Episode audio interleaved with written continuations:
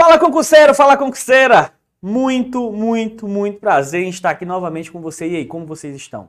Como estão os estudos? Está conseguindo assimilar tudo? Tenho certeza que sim, porque qualquer dúvida eventual que venha surgir, nós estamos à sua disposição para poder saná-la da melhor forma possível, certo? Estamos torcendo por você, mantenha calma, me dá somente alguns minutinhos da tua atenção, solta tudo, somente caderno e caneta na mão e vamos de aprendizagem. E hoje, continuando a saga da criminologia, continuaremos em crime como fato social, mas antes de qualquer coisa, mais uma vez, lá vem o Doctor fazer aquele mexão dele, aquela propaganda, pedindo que você venha me seguir nas minhas redes sociais, DR Madison Pinheiro. É, estou sempre lá é, interagindo com os meus amados e amadas alunas e alunos e fazendo com que da melhor forma possível a gente tenha um contato, uma interação e a gente consiga é, tirar a sua duvidazinha que venha a existir. Tranquilo? Continuando, desse agora nós terminamos no bloco passado, na aula passada, as teorias do consenso. A gente viu que de fato a teoria do consenso é um mundo não é?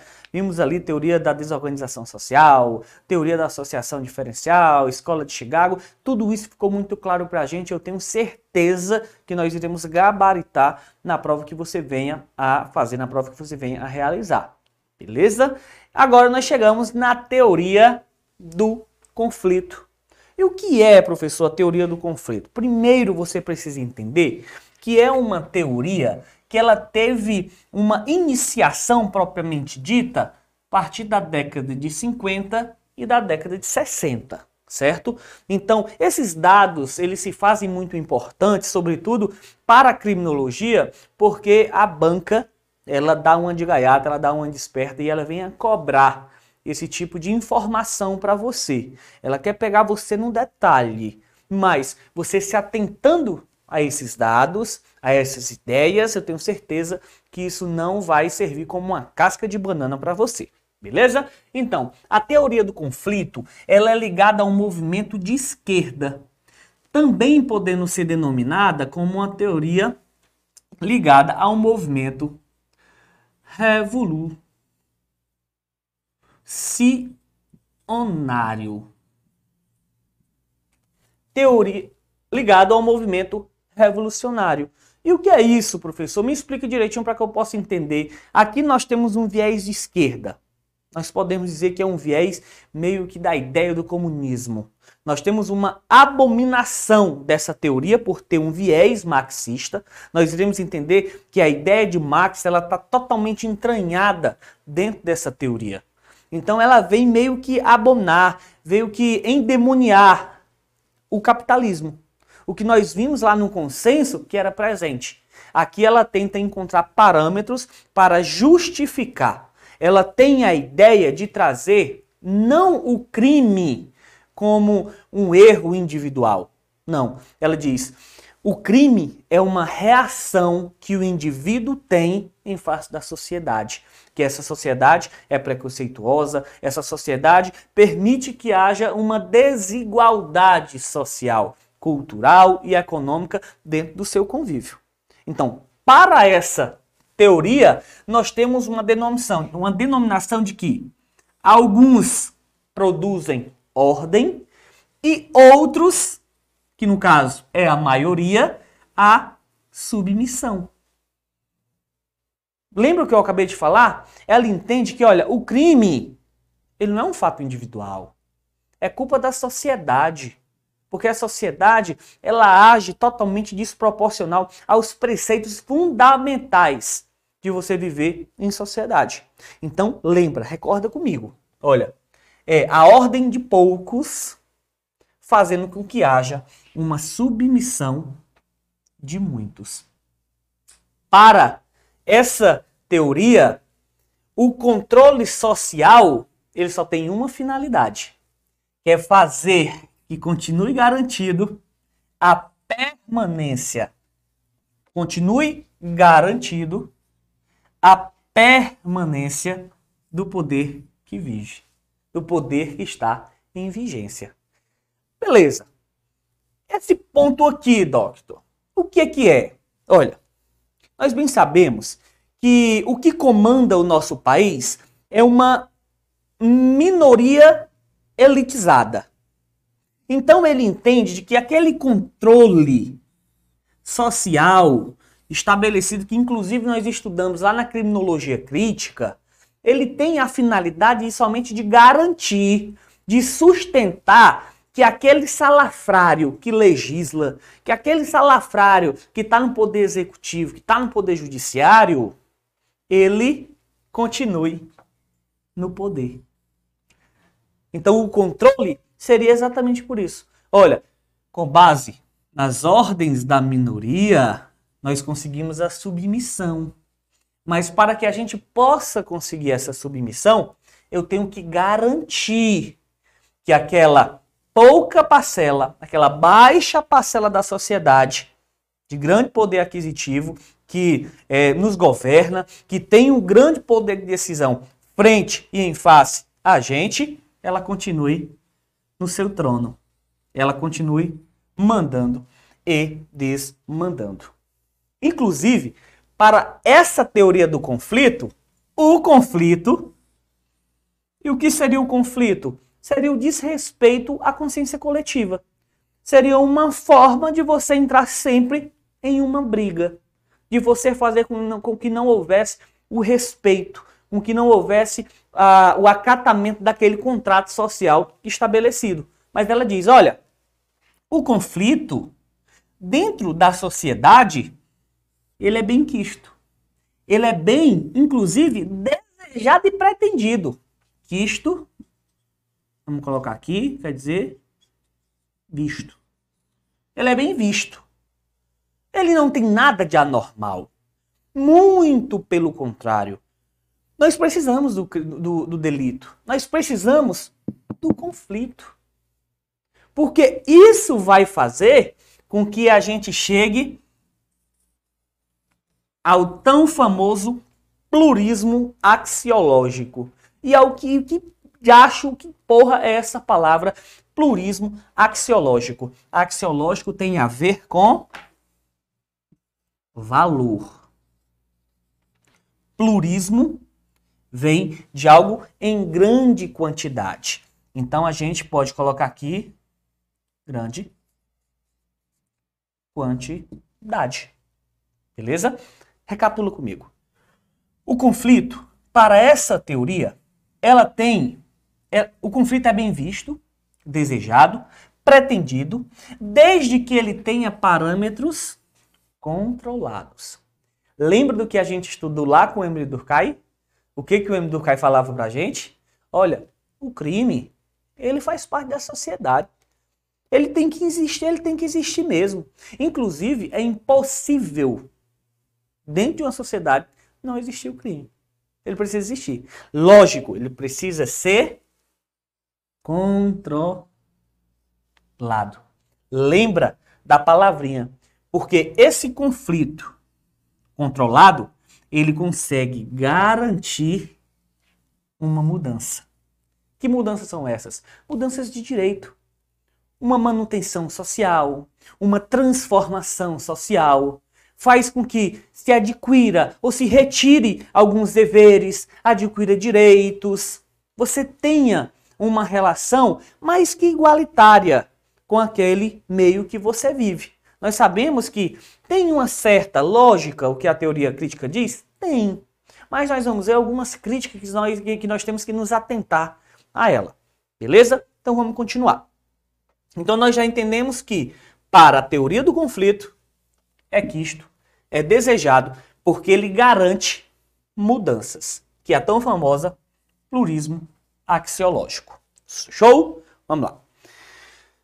A ideia da teoria do conflito é que uma geração, uma relação de conflito, ela existe. De que forma? Onde uma parte minoritária tem poderes superiores. A quem, doctor? A uma maioria que passará a ser subjugada. Por isso, a crítica gigantesca em relação ao capitalismo. Eles entendem que a culpa de tudo isso, inclusive do crime, haja visto que ele é uma reação a preconceito da população, ele tem um aparato meio que defasador. Ele vem acabando com tudo. Certo? Não é muito que se aplica na nossa, nós bem sabemos que o, o capitalismo tem suas valorizações. Certo? Então aqui nós entendemos. A ideia é de uma relação de conflito, nós vimos aqui, relação de conflito, onde uma parcela minoritária tem um poder superior. E a maioria ela será subjugada. Nós chegamos à teoria marxista. E o que é a teoria marxista? Ela entende que a criminalidade ela estaria ligada à luta de classe. E essa luta de classe, nós precisamos ter grande entendimento e grande calma em relação a ela ela vem lá e diz o seguinte: olha, o que fomenta, o que aumenta, o que incentiva, potencializa a criminalidade, estando ligada a uma luta de classe, seria o capi exatamente capitalismo. Seria o capitalismo. Entendeu essa? Nós temos, em um primeiro momento, uma teoria marxista que ela trata a criminalidade estando ligada à luta de classe.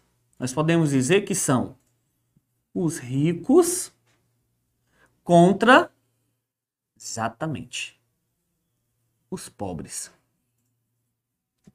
Isso seria uma luta de classe não somente em relação a isso, mas a gente pode colocar aqui é, brancos, brancos e negros. Como até mesmo héteros e a classe LGBTQI+. Existe uma luta de classe que ela é fomentada pelo capitalismo. Mas aí vem lá o caboclo e diz o seguinte: olha, nós temos uma teoria não marxista. Mas o mesmo caboclozinho que ele diz que é uma teoria não marxista, ele traz um pensamento muito parecido, para não dizermos semelhante ao que a teoria marxista dizia. Ele dizia: olha, a culpa da criminalidade está em uma, em uma divisão lembra da palavrinha? Desigual do poder. Essa divisão desigual do poder gera ou não gera o que nós denominamos como luta de classe. Então, isso é que você tem que se atentar. Nós temos uma teoria marxista que diz o seguinte: o crime estaria ligado à luta de classe. Rico, pobre, branco, negro, dentre outros. Mas nós temos uma teoria não marxista que vem com um pensamento marxista. Dizendo que, não, a culpa não é disso, não, é o crime não está ligado à luta de classe. O crime está ligado à divisão desigual do poder. Mas a, divisão, mas a divisão desigual do poder, ela vem gerar o quê? Uma briga, uma luta, uma guerra de classes. Certo? vai levar para a tua prova esses dois pensamentos. O primeiro, luta de classe, palavrinha-chave para ti. E a teoria não marxista, ela vem tratando da divisão desigual. Lembra, lembra, eu te peço, com todo carinho do mundo, lembra da palavrinha desigual do poder. Haveria ali uma desarrazoabilidade no momento de você compartilhar. Show? Continuaremos. Chegamos aqui nas espécies de conflito. Espécies de teoria de conflito.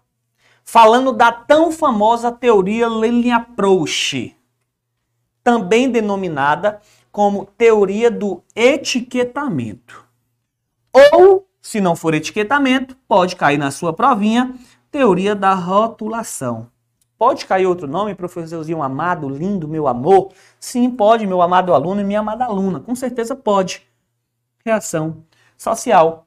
Professor, mas qual o nome que o senhor acredita que venha a cair nessa prova? Eu, eu, doctor, vem comigo.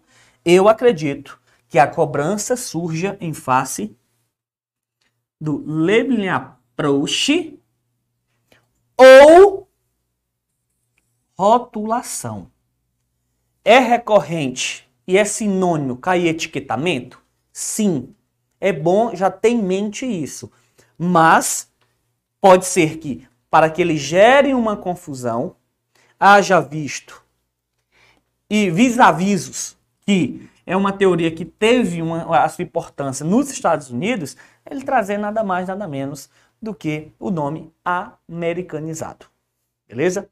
Professor, quem são os precursores dessa desgruta? Howard Beck lembra, e eu tenho batido sempre na tecla com vocês, lembrem sempre dos nomes dos precursores, das pessoas que capitanearam aquele momento. Beleza? Aquela teoria.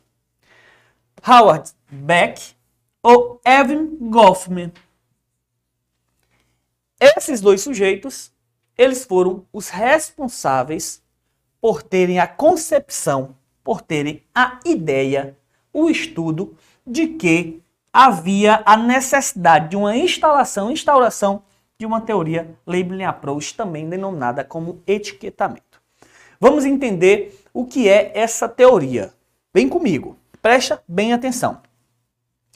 Para essa teoria, a culpa da criminalidade seria do sistema penal, do próprio controle formal das entidades que a compõem, certo? Poder judiciário, sistema penitenciário.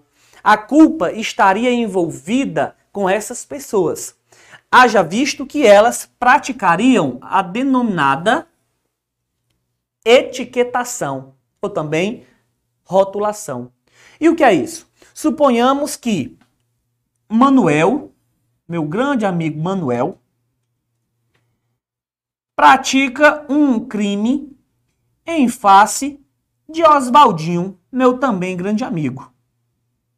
A partir do momento que Emanuel praticasse um crime, o sistema penal, o sistema jurídico penal, ele, em um, em, em um, em um consenso é, geral dele, ele passaria a ter uma reação social contra Manuelzinho, fazendo com que ele fosse etiquetado. Exemplo, começar a chamá-lo de criminoso. Ele é um criminoso, ele é um criminoso, ele é um criminoso. O que acontece é que a gente vai entender que esse modo de estigmatizar ele na maioria das vezes ele é imensamente preconceituoso. Observa comigo. Olha, nós temos o sistema penal. Imagine como uma pessoa. Mais uma estigmatização. O que é isso? É você etiquetar alguém, você rotular alguém de alguma coisa. Você, você faz com que aquela pessoa seja vista e assim que ela for vista, ela já, já seja visualizada como um ser que esse ser que é tido aqui é o criminoso. Então você estigmatizou aquela pessoa, certo? Você rotulou ela. Então nós temos o sistema penal, mais a estigmatização, mais o sujeito. Mas tudo isso de modo conjunto, sistema penal, mais a estigmatização, mais sujeito, ele chega ao resultado de criminoso porque a ideia é com base no preconceito. Exemplo. Você acha, entenda esse, esse, essa situação, esse exemplo hipotético que eu vou te entregar. Olha, jovem, branco, morador do Alphaville, é preso com 50 com 50 quilos de cocaína. Como você acha que a sociedade vai ver aquele jovem? Como um traficante ou como um jovem de classe alta que foi pego com drogas? Vejamos a mesma situação da seguinte forma: um negro da periferia foi pego com 10, com 10 quilos de cocaína. Veja que eu reduzi até a quantidade. Você acha que o sistema penal vai enxergar esse negro de que forma? Como? Foi um, foi um modo ocasional? Foi algo isolado? Ou vai rotular ele o título de traficante? Lemlin Approach defende que vai rotular. Defende que vai dizer: olha, ele é um criminoso, ele é um traficante. Então, sempre que houver esse estigma, ele será preconceituoso. Segundo essa teoria. Beleza? Conseguiu pegar aqui, até aqui? Tenho certeza. Vai continuar simples como está. Vamos lá. Nós chegamos aqui à seletividade da justiça criminal, que também pertence ao Lebel Approach. Que seletividade é essa? Viu o exemplo que eu dei do jovem branco e o jovem negro? Pegou ele? Beleza. Isso é seletividade. É você escolher como que você vai subjugar e quem você vai subjugar. Se você pegar outro caso, certo? Vamos tirar o jovem branco. Você acha que a mesma estigmatização que tem para o negro, que foi pego com 10 quilos de cocaína, é a mesma rotulação que um deputado que desviou milhões ele tem? Sem sombra de dúvidas que não. Então haverá sempre, e o nosso direito penal, ele é seletivo. O próprio ministro Barroso, ele já diz isso. Nós temos um direito penal seletivo, que nós conseguimos prender um jovem que é preso com 10 gramas, 58 gramas de maconha, mas nós não conseguimos prender aquele que legisla aquela pessoa de um grande poder aquisitivo. Show? Vamos lá. Então, essa seletividade, ela alcançaria um patamar que era, que era a piora da criminalidade. Então ela viria, sim, a ter uma ideia de piorar a criminalidade, fazendo com que aquele rótulo ele impossibilitasse, inclusive, a reinserção na sociedade. Praticou um crime? Beleza, praticou, mas vamos dar uma oportunidade. Vamos usar de, me de mecanismos, meios de contrato, meios de controle, seja formal ou seja informal. Mas não, a seletividade ela fala mais alto, segundo a teoria Lele Approach. Show? Chegamos aqui ao entendimento de Becker, certo? Para ele, e ele vem denominando de modo claro, olha, nós temos uma quebra de regras. E uma pessoa que quebra regras, ela é dominada como o outsider, que é uma pessoa que não está dentro de um grupo, que não pertence a um grupo, que não está inserido nele e não consegue obedecer às regras daquele grupo. Lembra desse nomezinho? Porque ele é importante. Haja visto que ele é americanizado, então eles podem querer cobrar na tua prova. Que quer dizer fora do grupo, fora de regra. Beleza? Mas esses, o outsider, ele gera uma estigmatização. E tal reação será sempre preconceituosa. Tem, a, tem, tem sentido o que a teoria do etiquetamento diz? Com certeza. Com certeza tem. É uma teoria que passou a ser. É, que veio à tona ao Brasil é, posteriormente aos anos 70, mas que tem grande fundamento, sobretudo para aqueles que acreditam no viés marxista. No entanto, tem crítica que nós temos que fazer, certo? Nem tudo é etiquetamento, nem tudo é rotulação, nem todo delinquente é bebezinho, nem todo delinquente é vítima. E é isso que nós temos que nos concentrar. Primeira crítica. Essa teoria, ela minimiza a delinquência. Não, o crime é comum. Na verdade, o crime é uma resposta que o indivíduo está dando para a sociedade. Então ela é comum. Ele traz uma ideia de minimizar a delinquência. Isso é muito perigoso. Tem quem goste, tem quem queira. Não é algo que se defende, não é algo que eu defenda. Mas é uma das críticas que eu concordo veementemente em relação a essa teoria. Vamos para a segunda. Vitimização do delinquente. Nós temos a vitimização? Lógico que nós temos. Eles tentam colocar é, o jovem, que na maioria das vezes pode sim é, ser um delinquente e vinha ser rotulado, mas por outro lado, nós precisamos ter mecanismos que consigam coibir a prática daquele delito. E não é vitimizando o delinquente que isso será possível, que isso será possibilitado. Então, quando ele verifica uma vitimização do delinquente, isso em grande risco. Por isso que isso é uma das críticas que é trazida para a teoria do etiquetamento. Não somente ela. Falando do bem jurídico importante. Olha, todo mundo para a teoria da reação social está rotulada. Todo mundo está etiquetado. Todo mundo está sofrendo grandes preconceitos. Mas será que está? Será que em determinados momentos nós não temos que visualizar que de fato o bandido é um bandido? Que ele agiu sem escrúpulos? Então quer dizer que quando ele estupra uma criança, quando ele estupra um velhinho, quando ele espanca até a morte a esposa, nós não temos ali a necessidade de rotular? Às vezes o bebezinho não é bebezinho. O bebezinho é demôniozinho. Então nós temos que ter essa consciência e é uma crítica também muito válida. Uma quarta e última crítica é em relação à falta de base empírica. Se discute e se diz: olha, você tem essa ideia, mas você não tem um estudo empírico, você não tem um estudo baseado no real, baseado na observação do cotidiano, para que você realmente sustente essa ideia de que essa rotulação existe.